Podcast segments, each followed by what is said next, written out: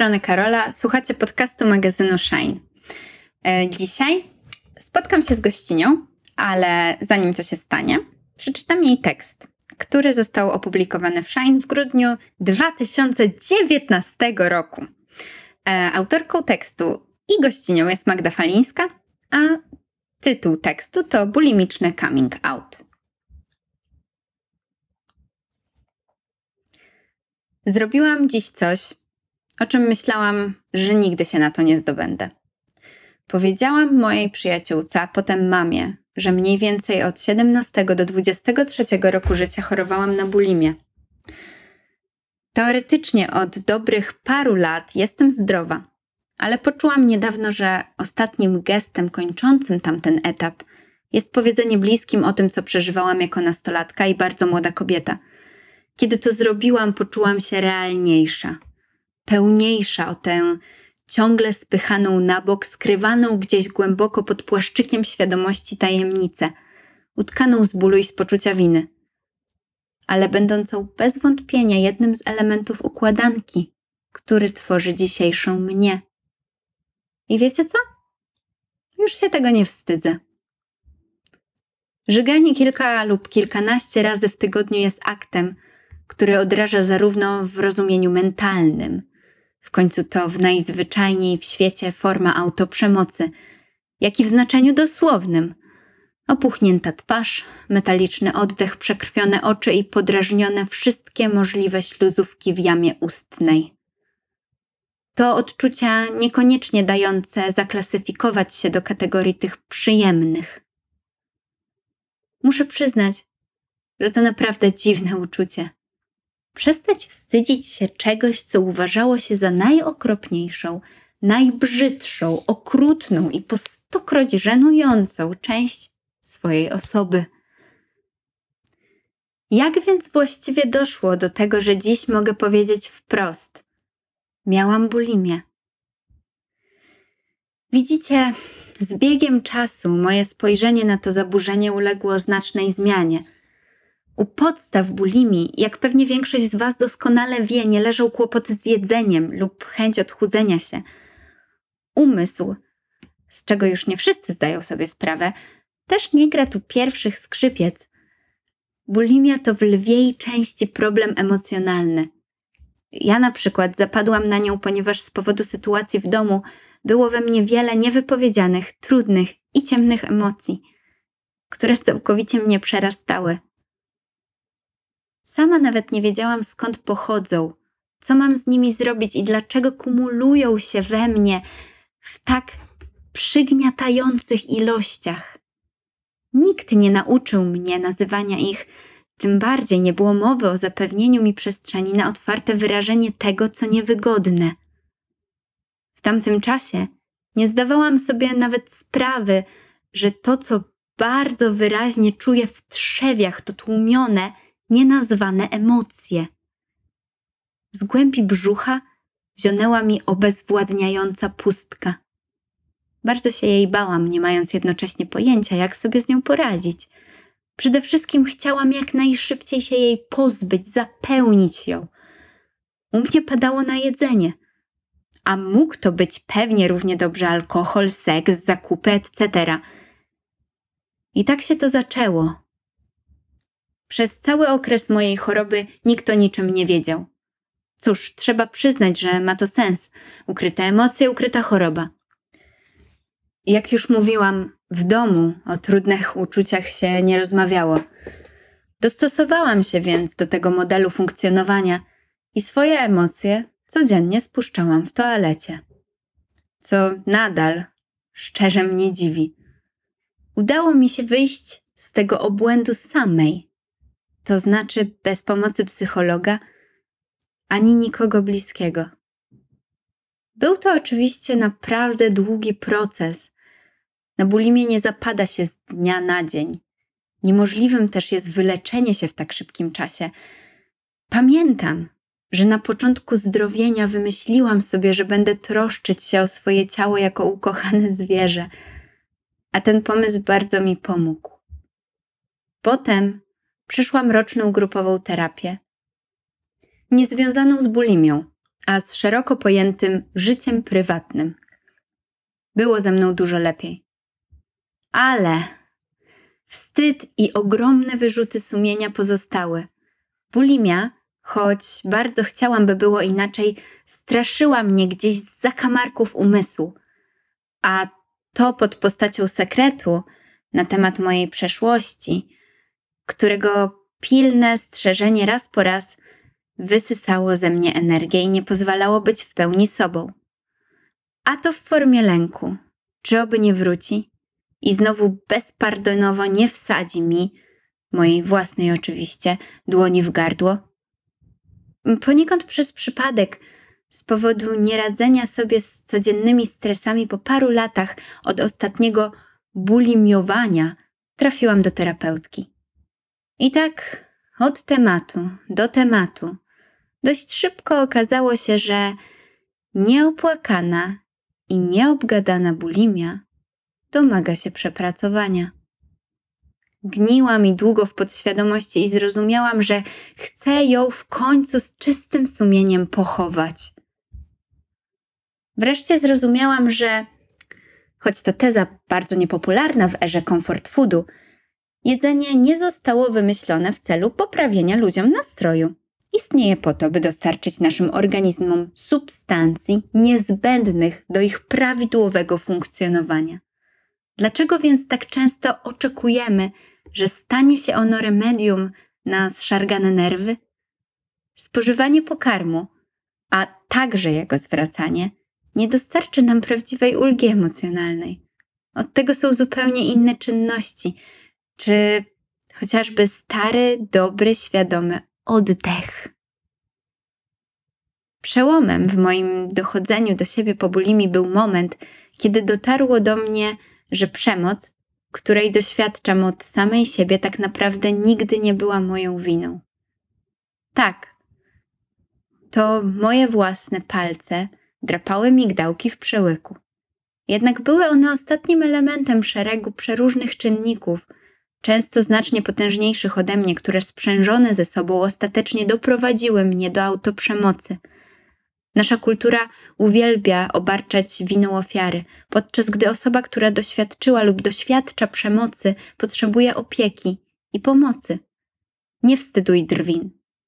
Choć będąc dorosłym, trzeba w pewnym momencie samemu wziąć odpowiedzialność za swoje zdrowie, uważam, że szalenie istotnym jest zdanie sobie sprawy z tego, że krzywda, którą same sobie robimy, nie jest naszym świadomym, trzeźwym wyborem. To wierzchołek góry lodowej. Mieszanki problemów o podłożach rodzinnych, kulturowych i społecznych. Kiedy to zrozumiałam, a przede wszystkim poczułam i zaakceptowałam, postanowiłam napisać ten tekst. Bo po pierwsze, nie chcę już się wstydzić, a po drugie, wiem, że problem dalece wykracza poza mnie samą. Podzielenie się swoją historią z bliskimi było dla mnie ważne. Nawet nie wiecie, jak trudno było mi przyznać samej przed sobą, że byłam ofiarą sytuacji rodzinnej. Usprawiedliwiałam bliskich, bo ich kocham i mam ich za dobrych ludzi. Jednak to nie zmienia faktu, że wychowując mnie, popełnili pewne błędy. To, co napisałam w tym tekście, to prawda. To moja historia, która naprawdę się zdarzyła, a nie mówienie o niej ze względu na lęk przed urażeniem rodziny, byłoby ponownym zepchnięciem swoich emocji, a może i całej osoby na bok. Powiedzenie prawdy o zabożeniu, które zasadza się na kłamstwie i nieustającej grze pozorów, jest oczyszczające.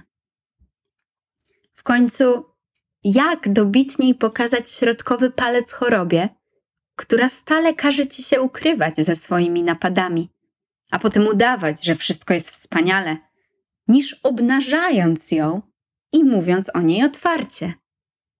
Wiecie, to super naiwne porównanie, ale samo mi się tu nasuwa.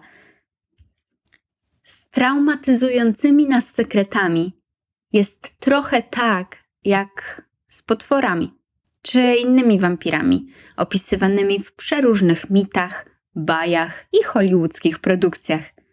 Kiedy wywleczesz takiego z piwnicy na światło dzienne, traci on moc. Nie ma już nad tobą władzy, a ty nie musisz zastanawiać się, czy w najmniej odpowiednim momencie nie zacznie drapać w podłogę od spodu. Jeżeli w jakiś sposób to, co piszę, z tobą rezonuje, to proszę zaopiekuj się sobą. Wiele osób mogło nie traktować cię poważnie, machać ręką na twoje uczucia, nie zauważać cię lub dostrzegać w tobie tylko to, co ładne i łatwe do kochania. Ale ty sobie tego nie rób. Choć zaburzenia odżywiania często prezentowane są w mediach jako praktycznie nieuleczalne, moje doświadczenie jest takie, że z bulimi można wydobrzeć. Pewnie do końca życia w wyjątkowo stresujących sytuacjach będę musiała bardziej niż inni uważać na swoje odruchy. Ale już od paru lat moje życie nie krąży wokół jedzenia. Czuję się ze sobą lepiej niż przed chorobą i chcę otwarcie mówić o tym, co przeszłam. Wiem, że dla siedemnastoletniej mnie byłoby to ważne. Przede wszystkim jednak naprawdę wierzę w budującą moc dzielenia się osobistymi doświadczeniami i podziwiam osoby, które zabierają głos w niełatwych, ale ważnych dyskusjach. Cieszę się, że w końcu i ja odważyłam się to zrobić.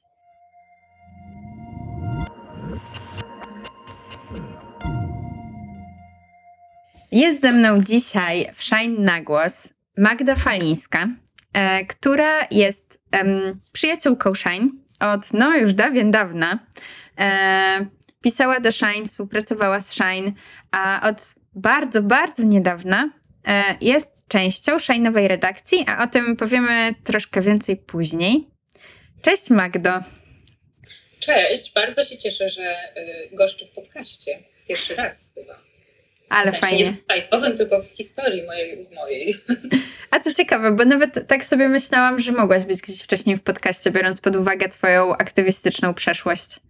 Tak, bywałyśmy w radio, ale to też jakoś tak trochę inaczej, więc. A jestem fanką podcastów, więc tym bardziej się cieszę. Super. To jesteśmy w takim razie zaszczyceni, zaszczycone w Shine, że to jest Twój podcastowy debiut.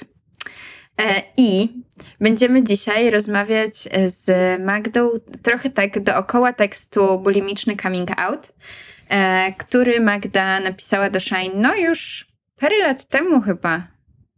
Chyba to było dwa lata temu, nie, niecałe w sumie. Karola, musimy na chwilę przerwać, bo ja mam osę w pokoju i muszę ją wypędzić. Dobra, dobra. Spoko. A. O, okej, okay, wróciłyśmy po osie.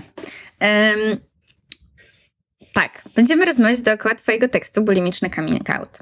I pierwsze pytanie, które chciałam Ci zadać, to um, to jest pytanie a propos takiego mitu dotyczącego zaburzenia odżywiania, e, że jeżeli raz zaczniesz chorować na zaburzenia odżywiania, to już przepadłaś, przepadłeś, przepadłaś.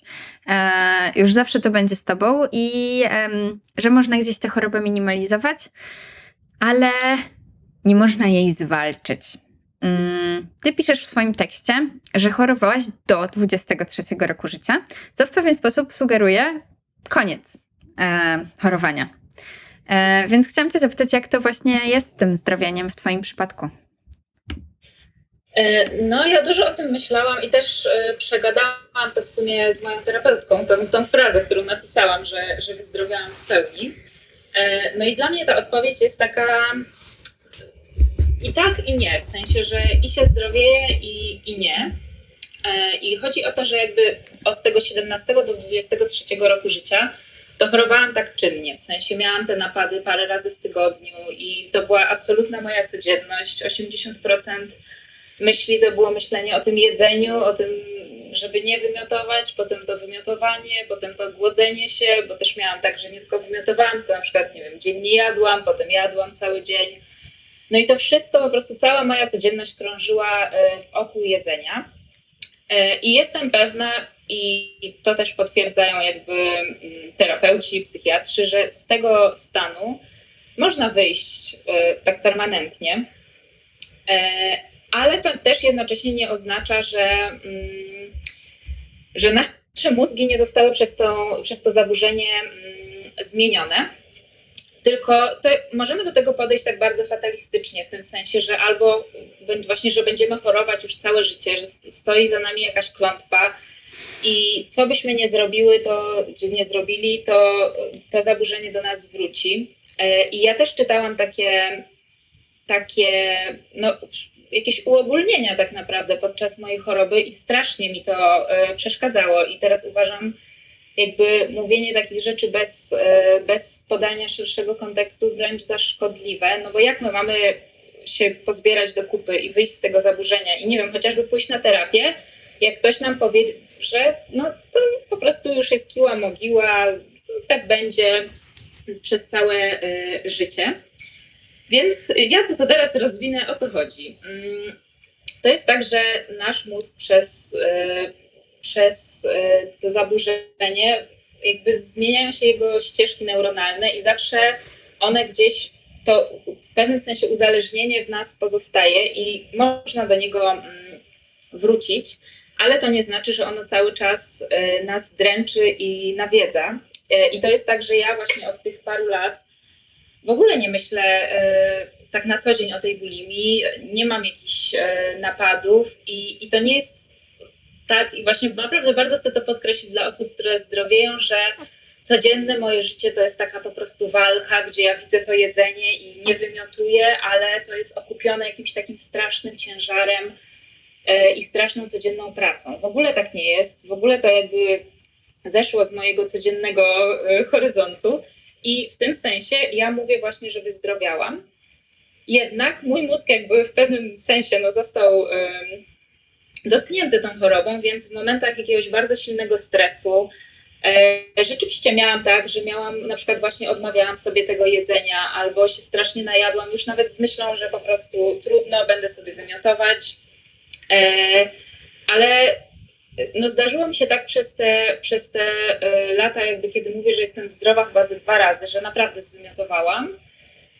I tylko wtedy po prostu od razu do terapeutki, do jakby sieci wsparcia powiedzieć, że, że to się stało i, i to nie wróciło. No ta choroba, jakby te, mm, te napady naprawdę mi nie wróciły.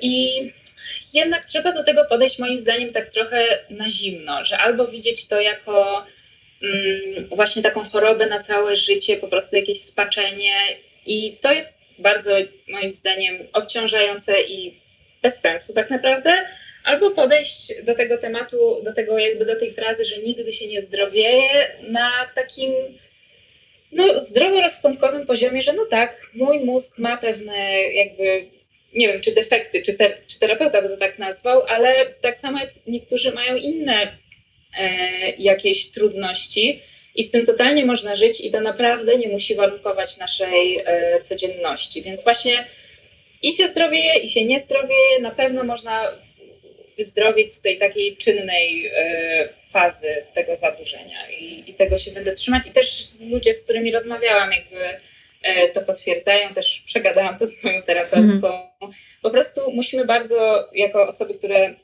wyszły z e, zaburzeń odżywiania, być no, czujnymi, ale to też nie jest tak, że czujnymi właśnie, tak jak mówiłam, 24 godziny na dobę zawsze, tylko, no nie wiem, na przykład po rozstaniu miałam taki gorszy okres, więc wtedy bardzo e, jakby patrzyłam na to, czy nie wpadam znowu w jakieś bulimiczne e, schematy. U mnie to też się totalnie objawia w takim stresie w stylu pisałam magisterkę i już czułam, że, że znowu właśnie chcę odpłynąć w to jedzenie ale znowu właśnie podkreślam, sieć wsparcia i, i naprawdę to nie jest tak naprawdę tak straszne, jak się wydaje, a dla osoby, która teraz jest czynna jakby w jakimś zaburzeniu, może się wydawać, że to zawsze będzie po prostu jakieś piekło, ale no z perspektywy czasu mogę powiedzieć, że to jest takie katastroficzne myślenie i kiedy wyjdziecie z tej spirali, to, to naprawdę już przestaje być straszne ta codzienność totalnie. Czyli trochę to jest tak, że gdzieś te ścieżki neuronalne, które zostały wydeptane w tym mózgu podczas chorowania, e, nie jest tak, że one zupełnie, zupełnie znikają, zupełnie zostają wyrzucone, one gdzieś tam są, ale mm, nawet jeżeli coś nas triggeruje do tego, żeby znowu wejść na tę ścieżkę, to ona już nie jest taka, ona już nie jest taka wyraźna, że po prostu mhm. jak tylko na nią wejdziesz, to już się zapadasz. Tylko możesz na nią wejść i jakby łatwiej jest z niej zejść niż wtedy, kiedy było się w tym epicentrum choroby. Chyba dobrze. Tak, bo to, to dokładnie tak i to jest wręcz jakieś takie myślenie magiczne moim zdaniem, jakby mówić, że y, to, że na przykład ja bym znów zaczęła się zachowywać przez jakiś okres y, trochę bardziej zaburzenie, to znaczy, że ja już po prostu muszę wejść w to od nowa na całego. No jakby nie, naprawdę dużo jakby się nauczyłam, wiecie, w terapii się przerabia pewne sprawy i e, jeżeli zdarza się nam jakieś potknięcie, to to nie jest tak, że zeruje się po prostu ten zegar i wpadacie w to e, na nowo. Ja tak myślałam właśnie zdrowiejąc, to było bardzo trudne. E, za każdym razem, jak na przykład miesiąc udało mi się nie wymiotować, to potem jak znowu to zaczęłam robić, to jakby miałam takie myślenie, że no okej, okay, to jest przegrana sprawa, po co jakby się starać dalej. A nie, totalnie, y, totalnie tak nie musi być, że to wróci y, na całego. Mm. E, tytuł, tytuł Twojego tekstu, ten bulimiczny coming out, jest bardzo e, taki znamienny, bo jest to coming out. E, mhm. I chciałam Cię zapytać o to, czy wcześniej myślałaś o tym, czy czułaś taką potrzebę, żeby porozmawiać, tylko z jakichś względów to nie wyszło? E, czy może właśnie zupełnie odwrotnie, czy może to było tak, że właśnie to jakoś bardzo tego strzegłaś, jak, jak jakiegoś takiego swojego sekretu? Mhm. No ja strzegłam tego absolutnie i totalnie. Wydawało mi się, że jak ktokolwiek by się dowiedział właśnie o tym sekrecie, to E, to zostałabym uznana za jakąś wariatkę, za jakiegoś totalnego przegrywa, za kogoś obrzydliwego też, no bo ta choroba nie jest zbyt, czy zaburzenie, e, nie jest zbyt e, ładne, że tak powiem eufemistycznie. No i to był też taki ogromny wstyd związany z tym, że, że ja sobie to robię, że ja sobie nie radzę, że ja sobie nie radzę z jedzeniem, też, że ja jakby chcę być chudsza. I mi się wydawało, że to jest straszna ujma, że, e, no, że ja właśnie sobie po prostu nie radzę z czymś tak e, prozaicznym jak jedzenie, co powinno być zupełnie naturalne. I ja no, wtedy w ogóle nie rozumiałam, że to tak naprawdę jedzenie to jest jakaś część tego zaburzenia, ale to są po prostu totalne problemy emocjonalne, te problemy nerwowe. E, I nie powinnam się tego wstydzić, bo jakby ja sama sobie tego nie zrobiłam, mhm. tylko e, w pewnym sensie jakieś okoliczności życiowe, bardzo konkretnie e, tutaj w moim przypadku to mój dom, mnie e, w tą chorobę wpędziły. A jeśli chodzi o ten dom, no to już, już mówię o co chodzi. Ja pochodzę z takiego tak zwanego dobrego domu. E, rodzice na jakichś kierowniczych stanowiskach, śliczne mieszkanie, dobra dzielnica, e, żadnych problemów teoretycznie na zewnątrz, a jakby w środku no mój dom był naprawdę pełen e, przemocy psychicznej. To też było takie podchwytliwe, bo słyszałam gdzieś o tej przemocy fizycznej e, i to jest takie gdzieś jednak łatwe do do zauważenia, kiedy następuje ta przemoc fizyczna. Ja nie chcę jakoś warunkować, że fizyczna jest lepsza od psychicznej, w ogóle, w ogóle nie. Tak, ale... tak, ale to prawda, że jest, że jest po prostu w pewien sposób łatwiej e, po, zrozumieć te granice, e, w, w sensie w momencie, w którym dzieje się przemoc fizyczna, to łatwiej jest to zobaczyć niż z przemocą psychiczną, bo z przemocą psychiczną zawsze tak sobie trochę sami chyba piszemy usprawiedliwienia, że a może to po prostu była, może przesadzę, może to po prostu była złość, a nie jeszcze przemoc. Tak. I dokładnie to jest jeszcze bardziej podchwytliwe, bo jeżeli doświadczamy przemocy psychicznej, no to taka podstawowa jakby konsekwencja tego jest taka, że przestajemy ufać swoim emocjom, więc tym bardziej trudno jest nam nazwać, że doświadczyliśmy czegoś złego. E, no i właśnie taki rys gdzieś u mnie, oczywiście to nie mówię, że u każdego z bulimią było tak samo w żadnym razie, ale e, u mnie było tak, że mój ojciec no, nadal zresztą jest totalnie y, przemocową osobą, a moja mama mm, w drugą stronę, ona jakby, kiedy ja mówiłam o jakichkolwiek problemach, no to mm, ona jakby tak malowała świat, że świat jest piękny, nie ma co się tam martwić, ludzie mają gorzej, u nas jest tak pięknie, tak wspaniale, e, więc, więc wiecie, takie mm, y, po prostu od ekstremum do ekstremum, a na wyrażenie jakichś moich emocji, no to nie było miejsca, bo e, od ojca przysłowiowo mi się gdzieś obrywało, kiedy mówiłam o tym, że coś jest nie za bardzo, a mama mówiła, że przecież wszystko jest ok, więc y, gdzie te moje emocje miały ujść? No, ja znalazłam sobie y, to zaburzenie, żeby one uszły, a wiele osób znajduje sobie inne, więc, więc też dojście do tego, skąd się w ogóle to zaburzenie wzięło e, i zrozumienie, że to nie chodzi tylko o to jedzenie, mm, no to już jest jakaś duża, duża, duża część sukcesu. A już zapomniałam, jakie było pytanie. To jakoś bym je jeszcze spuentowała. E, pytałam o to, czy to chciałaś o tym rozmawiać e, i czy to tak, tak wyszło, e, że nie porozmawiałaś wcześniej, tak. czy chroniłaś tego jako tajemnicę? Tak, no to to jakby też totalnie, no w sumie odpowiedziałam, że właśnie nie było jakby jak o tym porozmawiać rozmawiać, e, a też jeszcze taka mała rzecz, że napisałam e, kiedyś maila, jak miałam 18 lat, e, do mojej przyjaciółki właśnie powiedziałam, że, że mam bulimię i ona się jakby bardzo przejęła. Ja totalnie specjalnie to zrobiłam, jak ja byłam na wakacjach tam gdzieś we Francji i wiecie, żeby nie, było, nie było tej konfrontacji, mhm. więc napisałam tego maila, ona się przejęła, powiedziała, że no to coś musimy z tym zrobić, ale ja jej potem już napisałam, że wszystko jest ok i też ona jakby na żywo nigdy ze mną o tym nie rozmawiała, ale w żadnym razie naprawdę nie mam do niej jakiegoś takich, y, takiej złości, gdzie mhm. kiedyś jeszcze ją miałam, no bo nikt nas totalnie nie nauczył wtedy. To, to ja tak. mam teraz 29 lat, więc to było już 11 lat temu. Nikt nas tego nie uczył, ona totalnie nie była przygotowana do takiej rozmowy. Nie było żadnej takiej sieci wsparcia, jak teraz, nie wiem, wejdzie się na Instagram i tyle można poczytać, jakichś naprawdę wspierających rzeczy.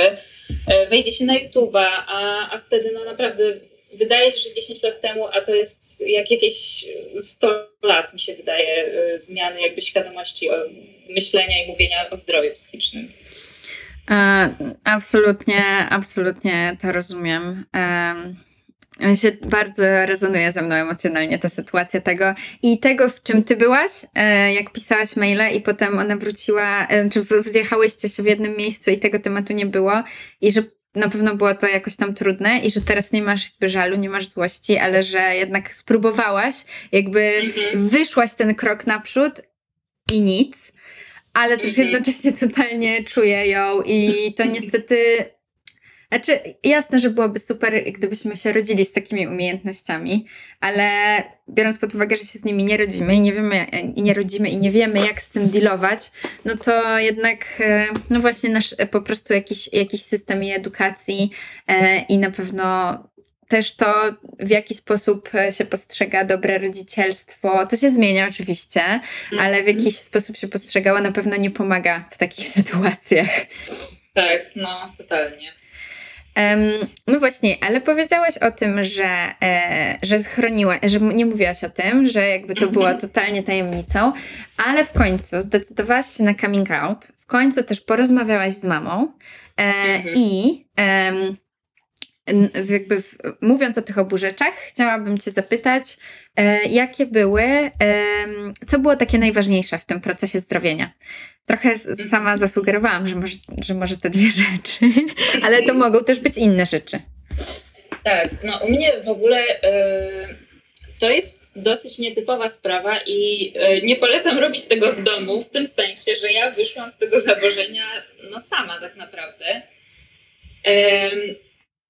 bo ten mój coming out stał się 4 lata po tym, jak ja przestałam jakby, no jak ja to mówię, wyzdrowiałam, no przestałam mieć te e, ataki, napady. E, I to było tak, że ja poszłam do terapeutki z zupełnie inną sprawą, chociaż teraz widzę, że ba z bardzo też samą po prostu nie radziłam sobie właśnie z emocjami.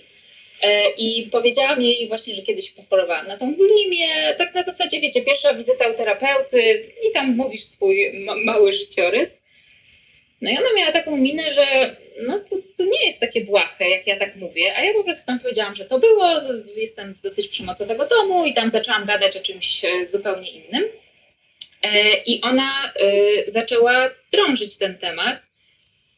I stąd tak naprawdę wziął się ten mój coming out, że ja po już jakby zaprzestaniu tego mm, czynnego y, wymiotowania i tej jakby sfery mm, bulimicznej związanej bardziej z jedzeniem, zaczęłam naprawiać swoje emocje i też dotarło do mnie, że, że ta choroba no właśnie nie jest tylko o jedzeniu, tylko zaczęłam się jakby leczyć tą sferę już nie, nie tyle cielesną i nawykową, co emocjonalną po bulimi parę lat po tym, jak, e, jak to się stało.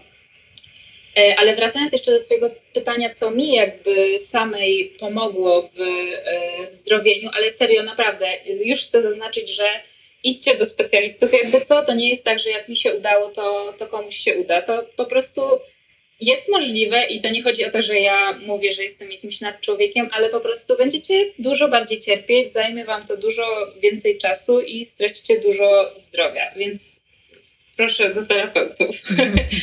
a, a jeżeli najpierw nie do terapeutów, no to do bliskich osób. E, co mi, co mi pomogło? Mm, to, to był szereg takich rzeczy. Mm, brzmi może mega banalnie, ale pierwszą rzeczą, która naprawdę zrobiła różnicę, to była dla mnie yoga. Bo ja poszłam e, sobie, oczywiście pewnie z zamiarem, żeby poprawić swoje ciało na tą e, jogę, a doznałam na niej po prostu takiego odprężenia i jakiegoś puszczenia takich emocji, że pierwszy raz chyba naprawdę od lat, chyba od dzieciństwa, poczułam swoje ciało, bo też jak wychowujecie się w jakimś właśnie przemocowym domu albo w przemocowej sytuacji, nie wiem, w szkole, gdziekolwiek, to nie musi być e, kwestia domu. Jak jakby ten stres jest w was bardzo duży, to, to całe ciało może być latami e, spięte. Więc ja też pamiętam, że po prostu na tej jodze przez pierwsze zajęcia to mi co i raz leciały łzy. I to nawet nie, że smutku, tylko po prostu gdzieś coś puszczało na tym, e, w tym ciele.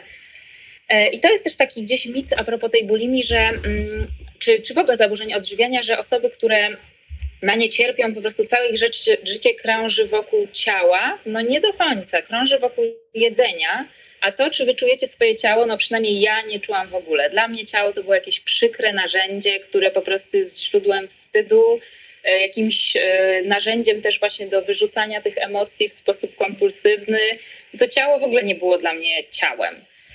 E, po tym jakimś skontaktowaniu się z nim, gdzieś mi pomogła też taka myśl, że w sumie moje ciało jest zwierzęciem, a ja zawsze bardzo kochałam moje koty. I dotarło do mnie, że kurde, no, czy jak mój kot by utył, to czy ja bym mu wkładała palce do pyszczka i zmuszała do wymiotowania. No i to wydało mi się w ogóle tak, no to jest okrutne, w ogóle to jest przemoc. No i wtedy, no właśnie, pomyślcie o sobie, jeżeli właśnie też to robicie, no to też zadajecie sobie totalnie przemoc. I tu mi coś zaczęło sobie tak y, kiełkować, że no może to nie jest jakieś coś, co bym chciała robić. A u mnie jeszcze dużą różnicę zrobiło to, różnicę jakby w moim codziennym zachowywaniu, że zachorowałam na mononukleozę. To jest taka y, choroba zakaźna, którą się zaraża, zakaża przez ślinę. I objawia się tym w jakimś takim super skrócie, że przez mniej więcej miesiąc macie całe gardło takie okropnie obolałe i zaczepowane jak w anginie, więc nie możecie za bardzo y, jeść, wręcz czasem mówić, po prostu mm, leżycie sobie z ibuprofenem przez, przez ten cały okres czasu i macie gorączkę i jest okropnie. No i to y, zadziałało tak, że bardzo zwyczaiłam się po prostu od tego wymiotowania, bo też trzeba pamiętać, że e, Oczywiście bulimia to jest zaburzenie takie nerwowe i, i, cała ta część emocjonalna tutaj gra no, ogromną rolę, bo gdyby tego nie było, no to nikt by sobie krzywdy jakby nie robił z własnej woli, co samo w sobie już jest jakoś patologiczne, ale też w sensie z patologią, odstępstwem od normy, nie patologiczne, mhm. że nie stygmatyzujemy tego, ale no pamiętajmy też, że to jest po prostu nawyk, że jeżeli coś robicie y, ciągle, to gdzieś jesteście w takim ciągu. Mm, I, i te, to obolałe gardło pomogło mi przez ponad miesiąc po prostu zadecydowało za mnie, że nie będę tego robić. I od tego czasu te napady już miałam dużo rzadsze, bo też myślałam, że właśnie wyzdrowieję po tym, znaczy przestanę wymiotować po tej chorobie. Niestety, e, jak już na dobre wydobrzałam, no to wróciłam do tego, ale też e, gdzieś znowu to ciało dało sobie znać w tym względzie, że no jakaś taka świadomość jego, że zrozumiałam, że kurczę, no ono jakby jest, jest normalnie zdrowe, a ja mu zadaję ból, no coś tu mi zaczęło, znowu było nie halo w tej całej e, bulimicznej sytuacji. E, też przez ten przez to, że miałam tą mononukleozę, to ja przestałam praktycznie na parę lat pić, bo yy, przez parę miesięcy po prostu nie można pić po mononukleozie, bo ma się bardzo osłabioną wątrobę i śledzione, ale ja miałam absolutny wstręt do alkoholu, a przedtem yy, no, byłam takim typowym imprezowym dzieciakiem, w sensie no nie prowadziłam się zbyt higienicznie, bardzo dużo piłam, bardzo dużo paliłam, zarywałam noce. E, I to też na pewno dobrze nie działało na, na moje zdrowie psychiczne i na tą bulimię.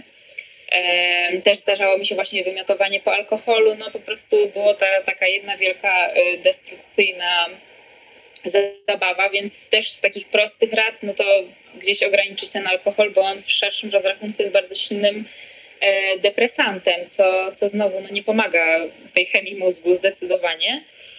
Mm, mm, mm. Też y, bardzo pomogło mi to, że trafiłam na, vlog, na bloga Wilczogłodna. On nadal istnieje. I to jest dziewczyna, która y, pisze o bulimi od lat. Ona chorowała na nią chyba przez 13 lat, z tego co pamiętam, czy może nawet 15.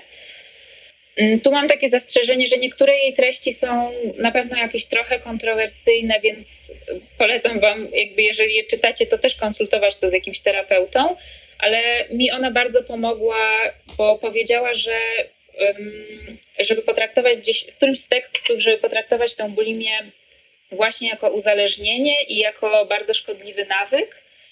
E, I jak ja sobie tak na to spojrzałam, to gdzieś zeszła z tego jakaś taka klątwa, że jakiegoś takiego strasznego, tajemniczego zaburzenia, o którym nikt nie wie, i gdzieś popatrzyłam znowu, znaczy znowu, może pierwszy raz właśnie na to, E, gdzieś na zimno, że tak jak ludzie są uzależnieni od alkoholu albo nie wiem, od jakichś dragów, no to tak samo, znaczy mm, w pewnym sensie pewne mechanizmy są podobne w bulimii i ludzie przecież wychodzą z tych uzależnień, więc dlaczego ja bym miała nie wyjść?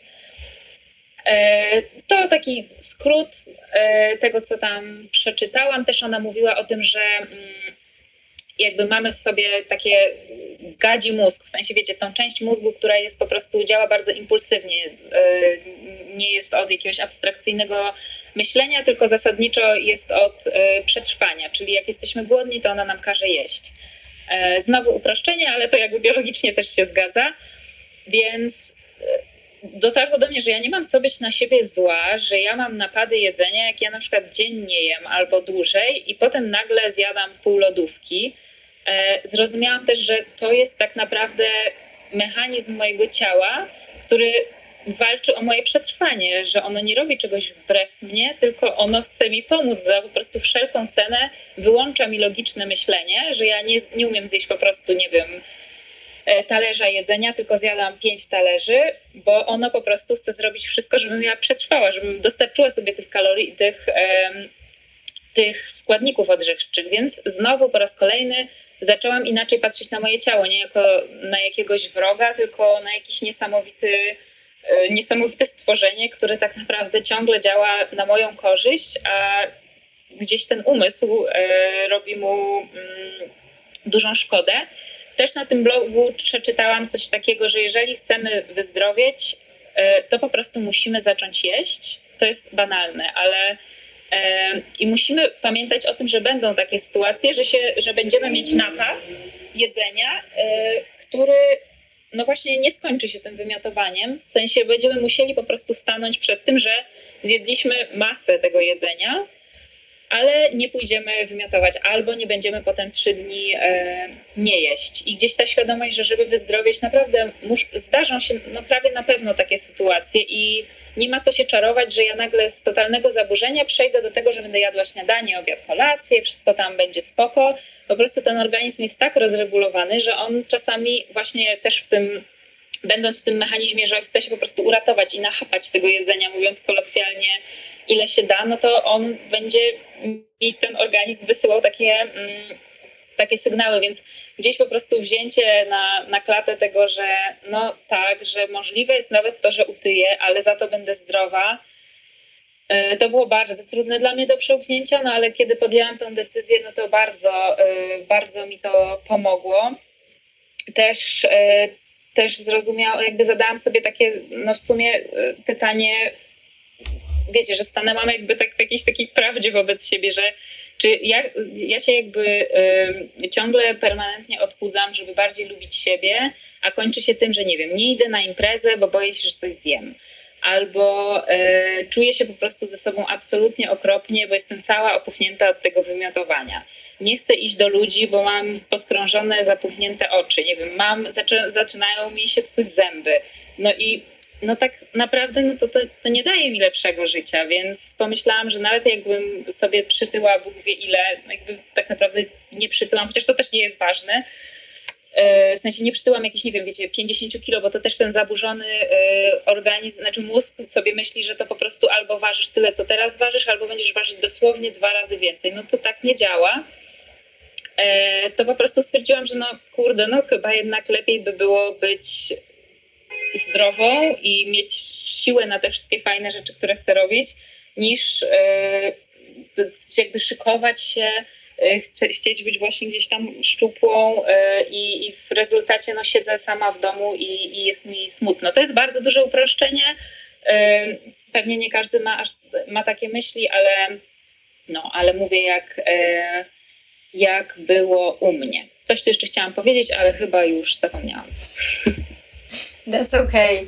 E, ja chciałam tak wyciągnąć, e, wyciągnąć z Twojej wypowiedzi e, jedną rzecz, znaczy wszystko, co powiedziałaś jest ważne, ale jedną rzecz, która jakby tak bardzo mocno ja usłyszałam, jako też osoba z doświadczeniem zaburzenia odżywiania, że tak bardzo klarownie oddzieliłaś to, że, że to się dzieje dookoła jedzenia, ale mhm. że w centrum tego są emocje E, i że to jedzenie jest e, po prostu jakimś takim materiałem, e, na którym, na, na, z którym działasz, ale nie jest, ale że to nie jest de facto o jedzeniu.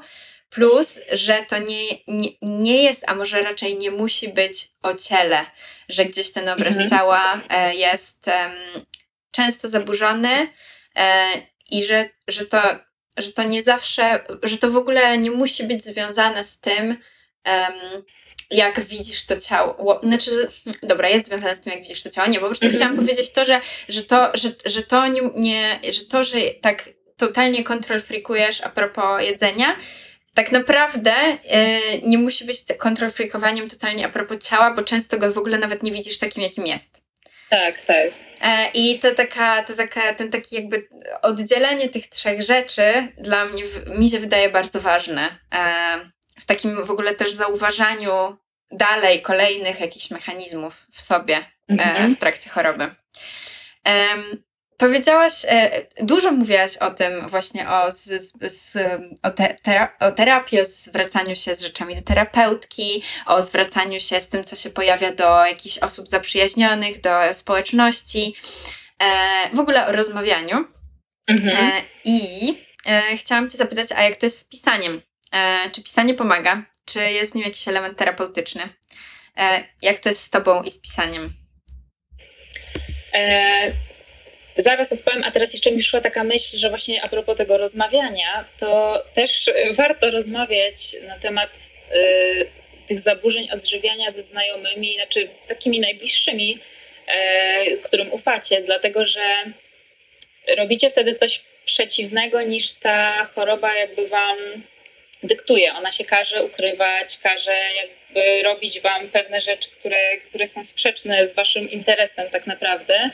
Więc jeżeli na przykład nie wyobrażacie sobie, że przestaniecie wymiotować albo przestaniecie się głodzić, no to chociaż takim pierwszą rzeczą, którą można zrobić gdzieś wbrew tej chorobie, a dla, so, dla siebie, no to jest właśnie przełamanie tego tabu milczenia. I to naprawdę już jest bardzo duży krok sam w sobie to jest taki ozdrowieńczy krok. W sumie ja o tym tak nie myślałam nigdy, ale serio tak jest. To jest mhm. jakiś taki ważny etap. Mhm. A, a jeśli chodzi o mm, pisanie, no to ja w ogóle od dziecka piszę, więc to jest gdzieś mój taki język, y, którym najłatwiej jest mi się komunikować ze światem, ale też gdzieś z samą sobą, bo wtedy y, muszę usiąść i naprawdę jakby nie uciekać od tych emocji i napisać, o co mi tam chodzi y, w tej głowie czy w tym ciele. Mm, I dla mnie napisanie tego tekstu było takim podsumowaniem tego, co przeżyłam. E, też właśnie pamiętajcie, że ja napisałam go już po tym, jak wyszłam jakby z, z tych wszystkich y, bulimicznych rytuałów strasznych, znaczy z tego zaburzenia. I to też było tak, że właśnie dużo rozmawiałam o tym z terapeutką, y, dlaczego ja to, ja to tak kryłam i w dużej mierze też właśnie wspomniałaś o tej mojej rozmowie z mamą. Ja w dużej mierze bałam się, żeby ktokolwiek się dowiedział o tym, że ja miałam tą bulimię, bo myślałam, że mojej mamie będzie przykro. Bo ja zawsze miałam, jakby bardzo zawsze ceniłam moją mamę. Wiecie, też taka trochę wręcz znowu zaburzona relacja, że jako, że z ojcem było kiepsko i on był dla nas przemocowy, no to my z mamą jakby byłyśmy wręcz w taki no już trochę niezdrowy sposób, nie tyle zżyte, co no po prostu jakby siebie nawzajem chroniłyśmy. I ja pomyślałam, że jeżeli ja bym powiedziała mojej mamie, że ja miałam tą bulimię, no to ona by pomyślała, że była złą mamą. No co jest y, gdzieś absurdalne, bo trzeba przyznać, że w pewnym sensie no popełniła jakieś błędy y, wychowawcze. E, I ten akt tego, że ja stwierdziłam, dobra, chcę napisać ten tekst, e, bo chcę po prostu powiedzieć ludziom o tym, że to przeszłam, dlaczego zaraz powiem, no to najpierw muszę jednak powiedzieć to mojej mamie prywatnie, no bo ona się po prostu dowie, koniec końców, ktoś jej podeśle ten tekst. E, I to było szalenie terapeutyczne, że ja po prostu stwierdziłam, no dobra, mojej mamie może być przykro, ona może będzie myślała o tym, że była złą mamą, ale to jest moja historia i ja nie mogę właśnie po raz kolejny całe życie e, siebie zmniejszać i nie mówić o tym, co naprawdę mi się wydarzyło, dlatego żeby komuś było przykro. Więc no, to był taki naprawdę silny, silny też e, ozdrowieńczy z perspektywy emocjonalnej akt. A dlaczego chciałam napisać ten tekst?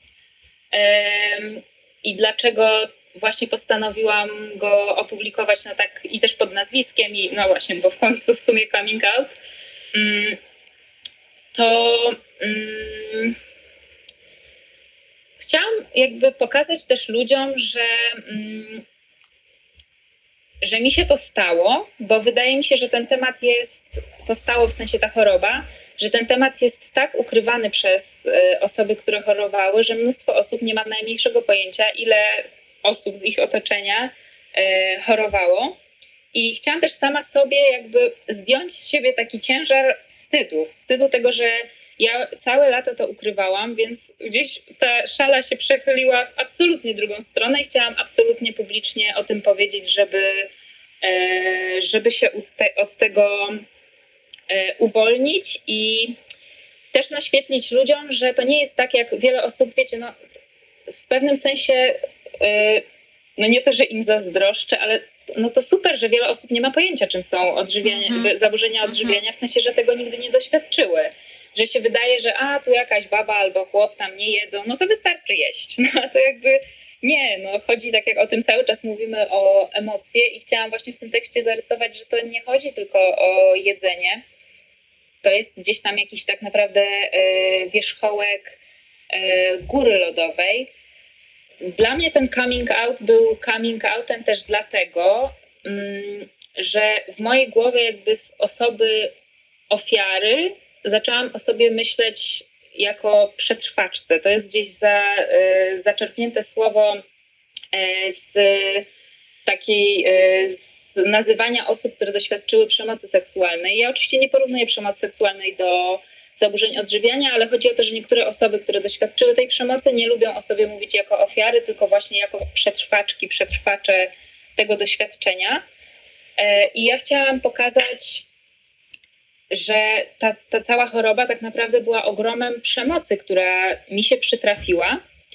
E, I ona teoretycznie przytrafiła mi się od ode mnie samej, ale tak nie jest. Jakby nikt, zdrowa osoba e, i wychowująca się w zdrowym środowisku, no raczej chyba, że ma jakieś takie zaburzenia jakby wynikające gdzieś genetycznie, ale nie będzie po prostu zadawała sobie przemocy.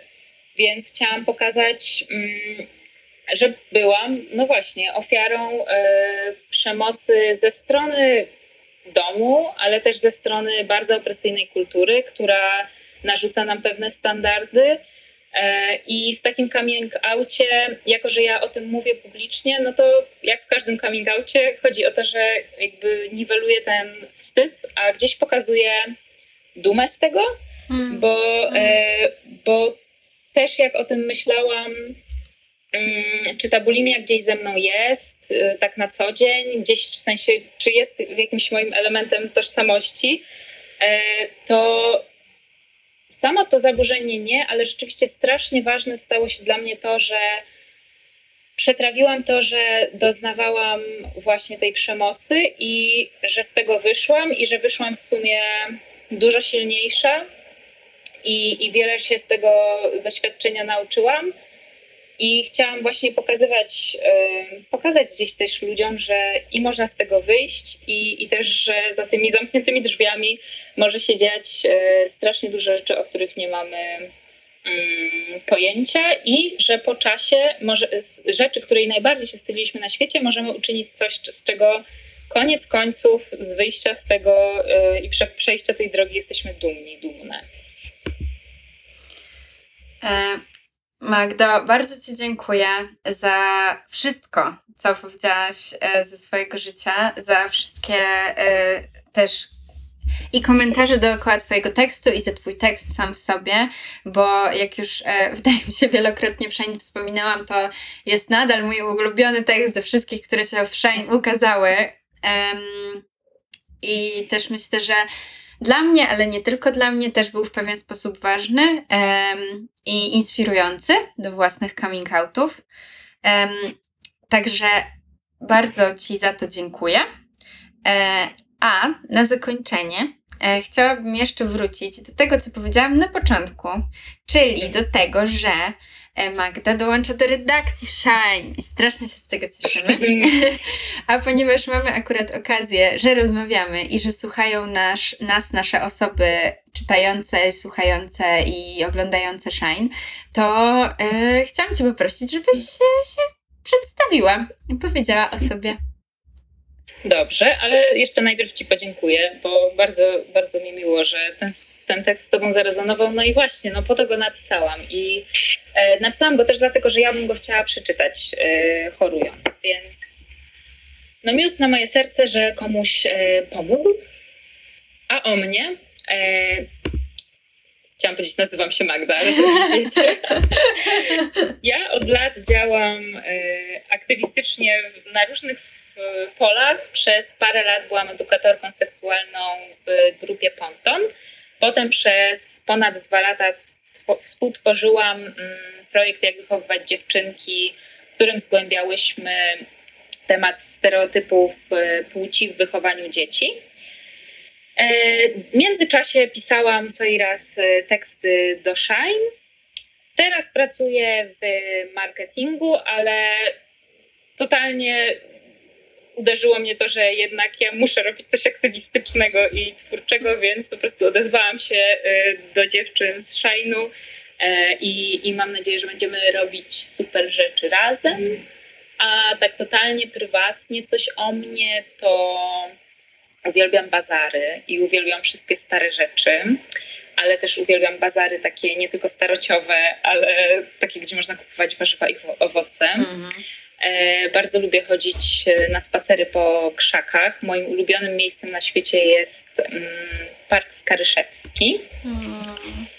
I bardzo lubię czytać bajki i mity. Ale rozstrzał jakiś nagle. No ale tak. Dużo, du- dużo różności, które się spotykają w tobie. Tak. Fajnie. E, dziękuję Ci bardzo. E, do wszystkich osób nas słuchających będzie na pewno więcej Magdy u nas, bo jest już teraz naszą częścią.